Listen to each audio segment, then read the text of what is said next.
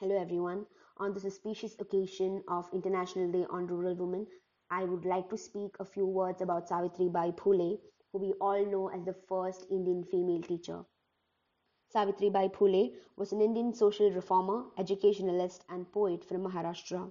She is regarded as the first female teacher of India who was born on 3rd January 1831. Alongside with her husband Jyotirao Phule, she played an important role in improving women's rights in India. She is regarded as the mother of Indian feminism.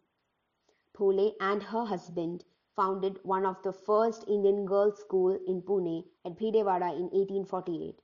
She worked to abolish the discrimination and the unfair treatment of people based on caste and gender.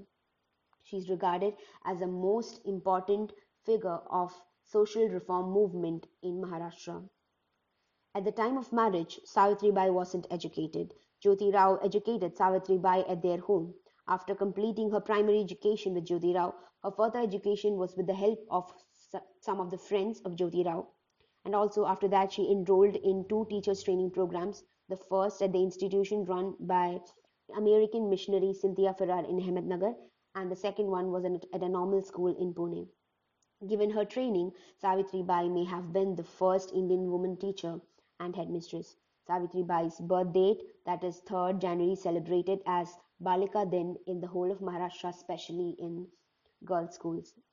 When we talk about her career, after completing her teacher's education, Savitribai Phule started teaching at a school for girls in Maharwada, Pune. Savitribai, throughout her life, has been spending doing services and working to, uh, working for women rights in India. Savitribai and her adopted son Yashwant opened a clinic to treat those affected by the worldwide third pandemic of the bubonic plague when it appeared in an area around Nalasopara in 1897. The clinic was established in a stern outskirts of Pune in an area free of infection. Savitri Bai died a heroic death trying to save many people throughout the pandemic. In the process, Savitri Bai also caught the plague during the service and died on 10th March 1897. That's all. Thank you.